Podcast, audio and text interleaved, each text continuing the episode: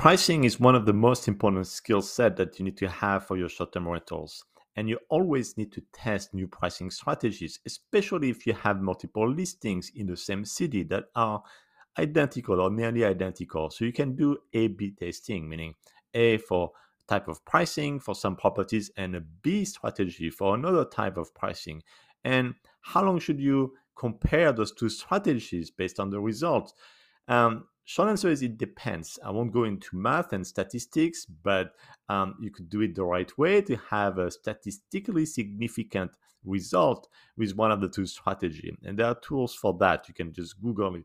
But to make it very simple, I would want to see the revenue of one of the two strategies to win at least two months, two months in a row to consider that one of the two strategy seem to be better than the other. If you do it this way, it's not an exact science, but will definitely improve your revenue um, months after months after you keep, you know, keep trying testing those pricing strategy, keep seeing the winning strategy two months in a row, and always, always challenge this primary pricing strategy. It is always um, better strategy. You can really try so many things from the guest uh, pricing for extra guests to the cancellation policy you can try or a, a different uh, pricing um, strategy that you want to use for minimum pricing.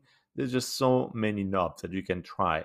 So keep trying, keep trying to also learn about the pricing in your um, your neighborhood, your city, and see what would work best.